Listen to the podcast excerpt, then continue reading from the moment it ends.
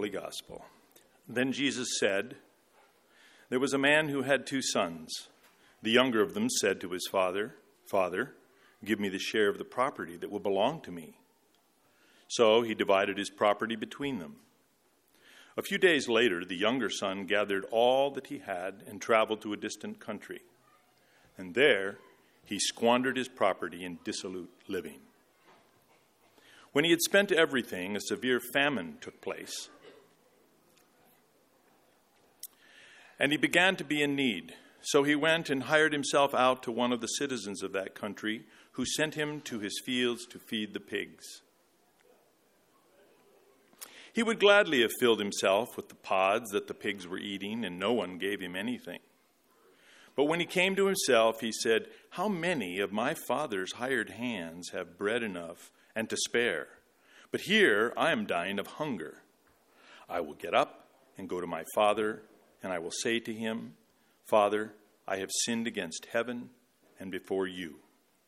I am no longer worthy to be called your son. Treat me like one of your hired hands.' So he set off and went to his father. But while he was still far off, his father saw him and was filled with compassion. He ran and put his arms around him and kissed him. Then the son said to him, 'Father, I have sinned against heaven and before you. I'm no longer worthy to be called your son.' But the father said to his slaves, 'Quickly, bring out a robe, the best one, and put it on him. Put a ring on his finger and sandals on his feet. And get the fatted calf and kill it, and let us eat and celebrate. For this son of mine was dead and is alive again. He was lost and is found.' And they began to celebrate. Now his elder son was in the field, and when he came and approached the house, he heard music and dancing. And he called one of the slaves, and he asked what was going on. He replied, 'Your brother has come, and your father has killed the fatted calf because he has got him back safe and sound.'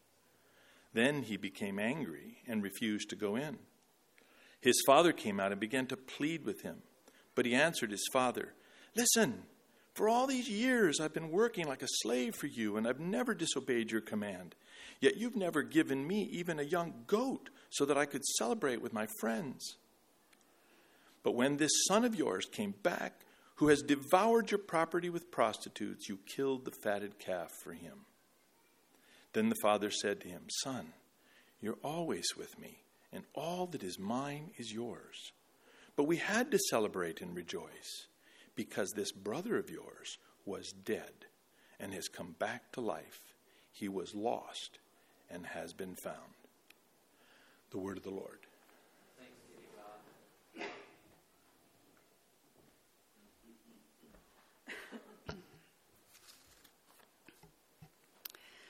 The must-have gift for Christmas in 1816 London, I am guessing, was something that had taken the city by storm.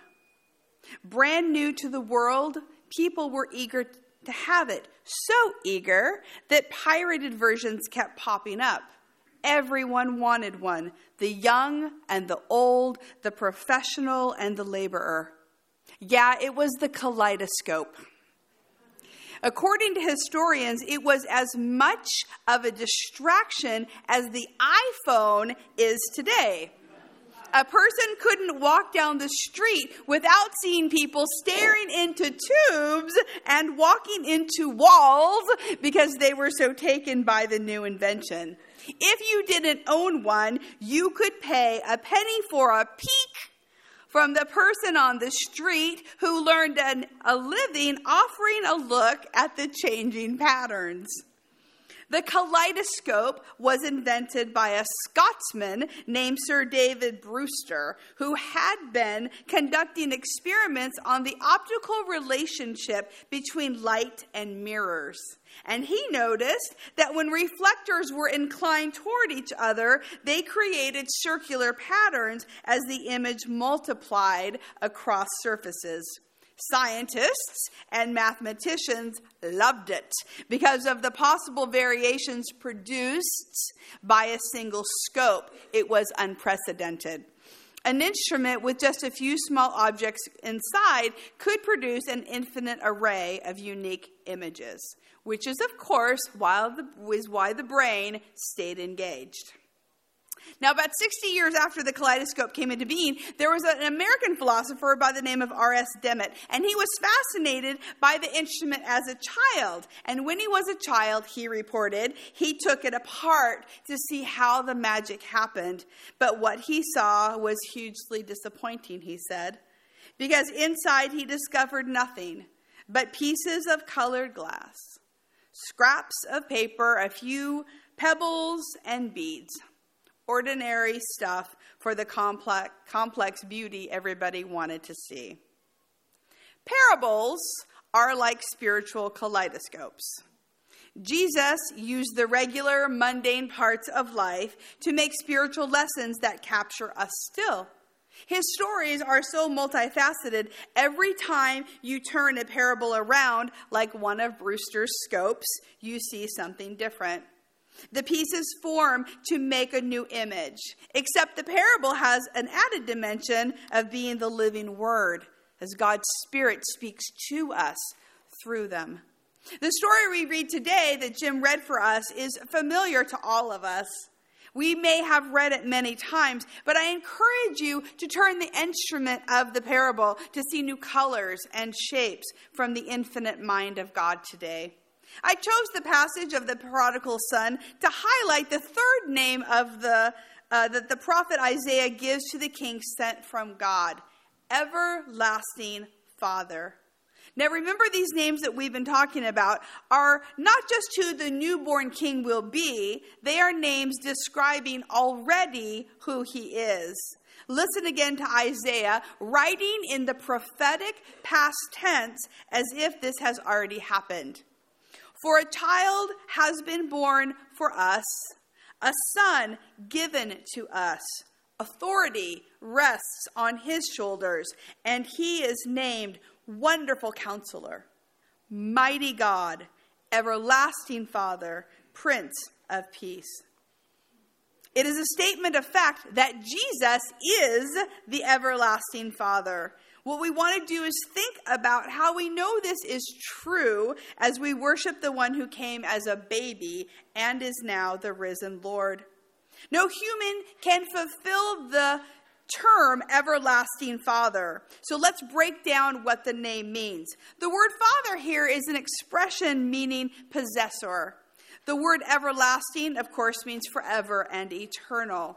So this title means possessor of eternity. The Messiah was going to be a child born on the earth, even though he is the father and owner of all that is eternal. I love the idea of Jesus inhabiting and possessing eternity. What do we own? Some books, a car, a TV, but Jesus possesses eternity. And Isaiah is saying when the king comes, he is going to be the physical embodiment of the Everlasting Father. Although we don't usually call him by this name, let's think about how we know Jesus is the Everlasting Father from Scripture. John 1, in the beginning was the Word, and the Word was with God, and the Word was God.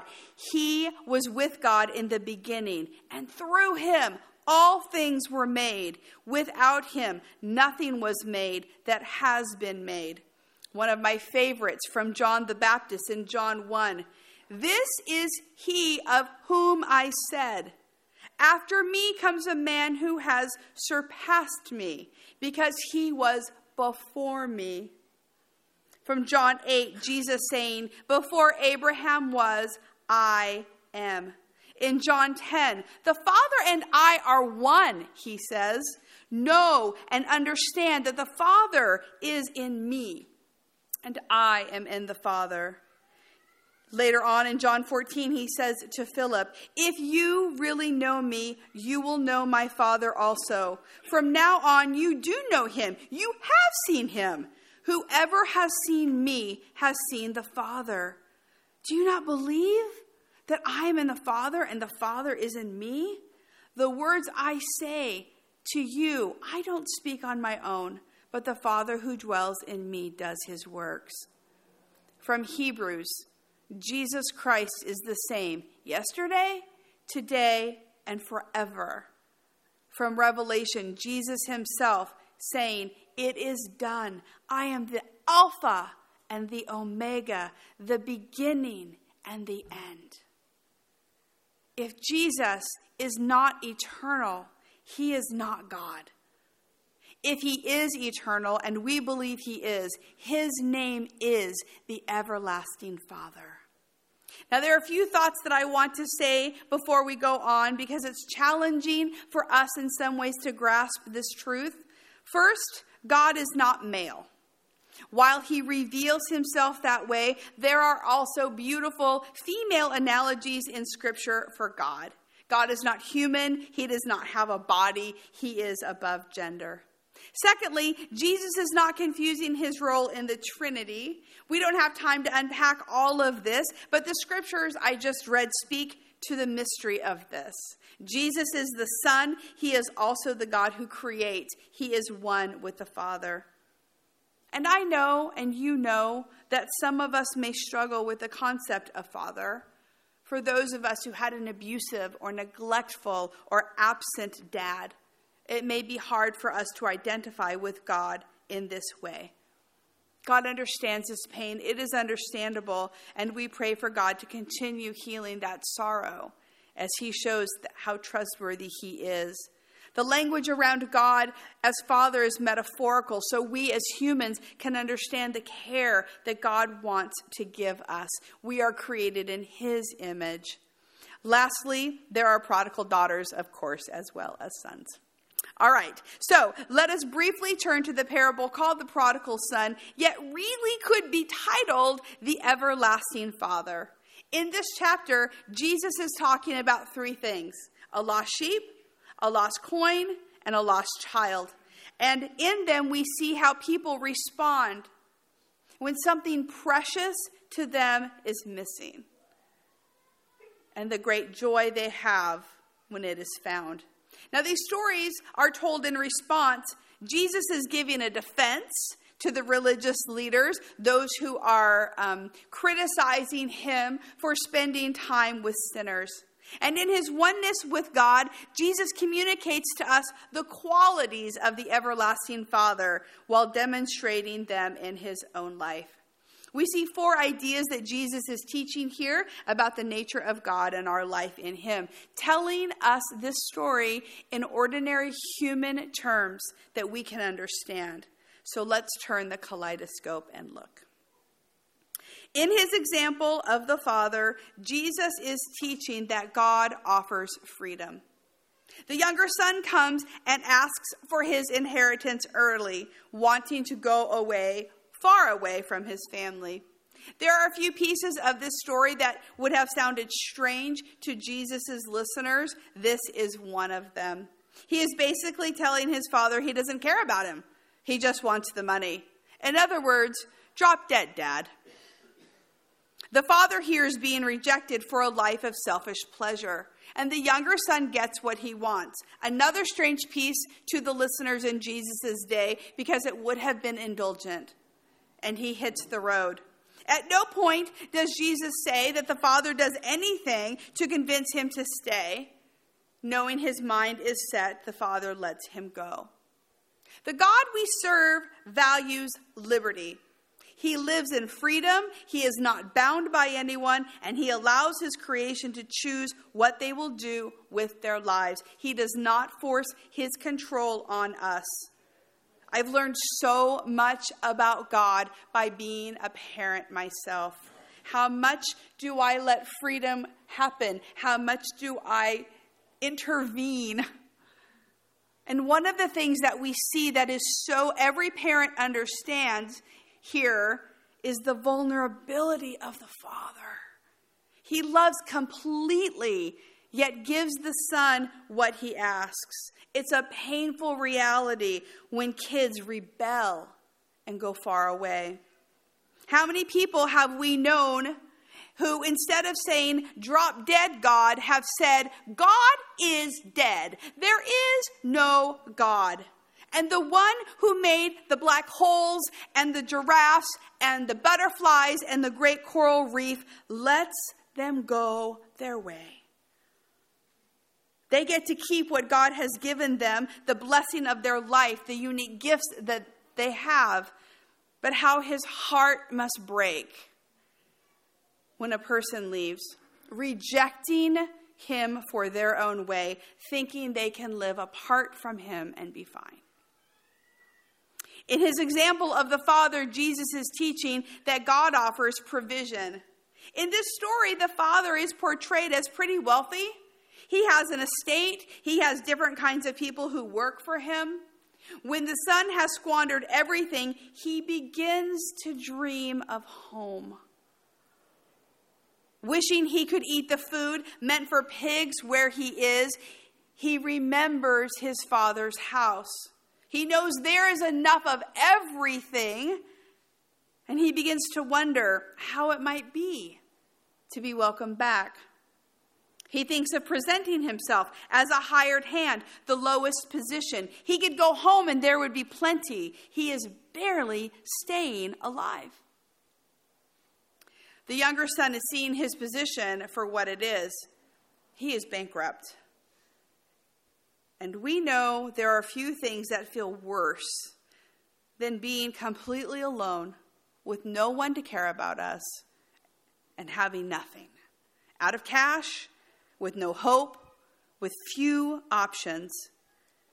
You see, now it's the son's turn to feel vulnerable, but for a different reason. Verse 17 says he came to himself. When he became desperate enough, he knew there was one place he could go where he might not be turned away, where he might find a kind of home again. Not like before, never like before, as a worker. Surely his Father would say yes. Jesus gives a picture here of humility as the younger son retraces his steps to place himself at the mercy of his Father. What a picture of us when we are spiritually or morally bankrupt. When we can no longer go on, when we have come to the end of ourselves and we dare to approach the Lord to see if there's a place again for us with him. Maybe the same place we rejected. And what will we find? Provision, bounty of everything that our soul needs to be at home again with God. The Son couldn't make it on his own. We cannot make it without the everlasting Father. What a gift that we can always turn back to him. In his example of the Father, Jesus is teaching that God offers love. Here we have a picture of a father who understands that their child has been on a tumultuous journey. There are no shaming words. There's no question about where the money is. The father doesn't even seem to care if the son is truly sorry. He can barely get out his rehearsed speech. In fact, there's nothing but a picture of a father running full bore to greet his child, throwing his arms around him. Compassion, love, grace. The son is willing to come home on whatever terms the father dictates, and he knows his father's household. He knows the rules. What is offered is lavish generosity and unconditional welcome. It doesn't matter where he's been. It doesn't matter what he's done. He is home safe.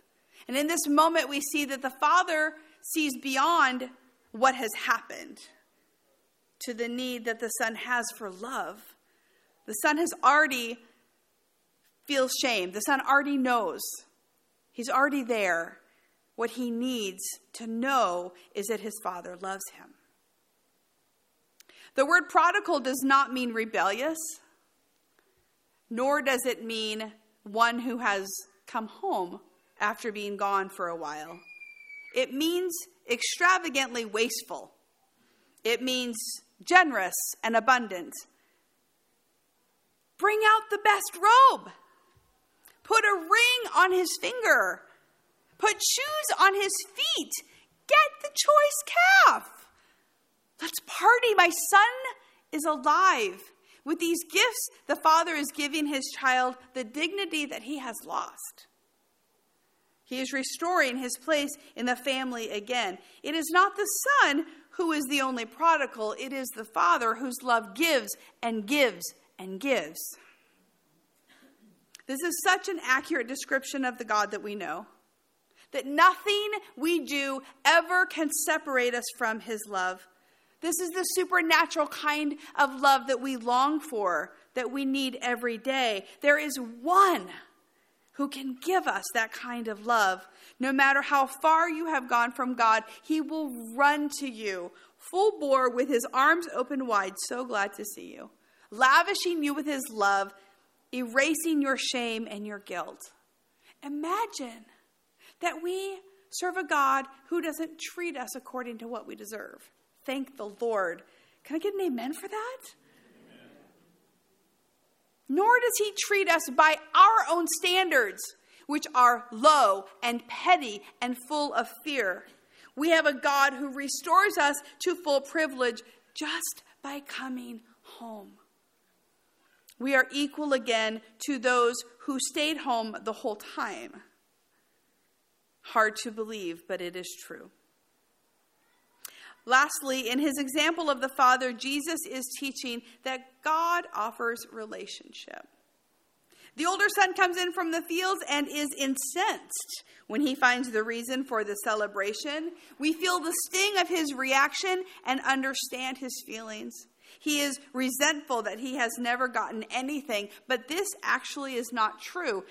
Just because someone says something about their narrative doesn't mean that it's correct.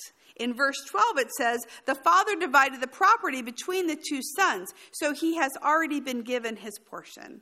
But beyond that, what we see is how the father longs to be close to both of his sons. He goes outside to ask his eldest to please come in and celebrate the brother's homecoming. He's alive. He's found. The father is setting the tone, which is what good parents do. One is not favored over the other. He's trying to help the older child find harmony with his brother. He appeals to the truth that he and this son have a special bond. They are always together. That's not broken. That's not changed because the younger son is returning. And we realize that we can be in God's house every Sunday and be just as lost as the person out there who has rejected him. As those who live in close relationship with the Lord, we have to always remember that we are never better than anyone who is far from him. Such a good reminder how the church can become an exclusive club where we stop caring about the lost or wanting them to come in. Jesus' message for the religious leaders of his time and for the church today is that we need to go out with him to welcome the fellow sinner home. The eternal nature of God is to do everything possible to watch for those who are on the path, to go help them back, rejoice with them as they fall into God's arms. This is the good news that we sing about at Christmas. This is the good news that the angel proclaimed to the shepherds. Glory to God in the highest, a Savior has been born. He is Christ the Lord. So let us continue to seek out those who are lost with the Lord's help and bring them home. And when we reject God's love for any reason, may we rejoice in the grace that we always find. We think about Jesus telling parables so that we can know about God. That God sent Jesus because Jesus himself is the message to us. He is the Word at the beginning. And everything that we know about the Father, provision and freedom and relationship and love, was made more evident in Jesus' coming. That makes Jesus himself the best kaleidoscope we have. He made himself an ordinary person so that we could see brand new, infinite facets about the Father and the Son and the Spirit. And one day, we will see him face to face. And all of the pieces will fall into place into a dazzling, glorious reality. Until then, the calendar turns another year. And we look into the scope of Advent to turn over the colors and to hopefully understand Christ and ourselves in a new way. Christ is our everlasting Father. May we be awed by the life and the hope that he offers. Let us pray. Thank you for listening. If you would like to learn more about the Free Methodist Church of Santa Barbara, you can visit us online at fmcsb.org. We pray this message has been a blessing to you.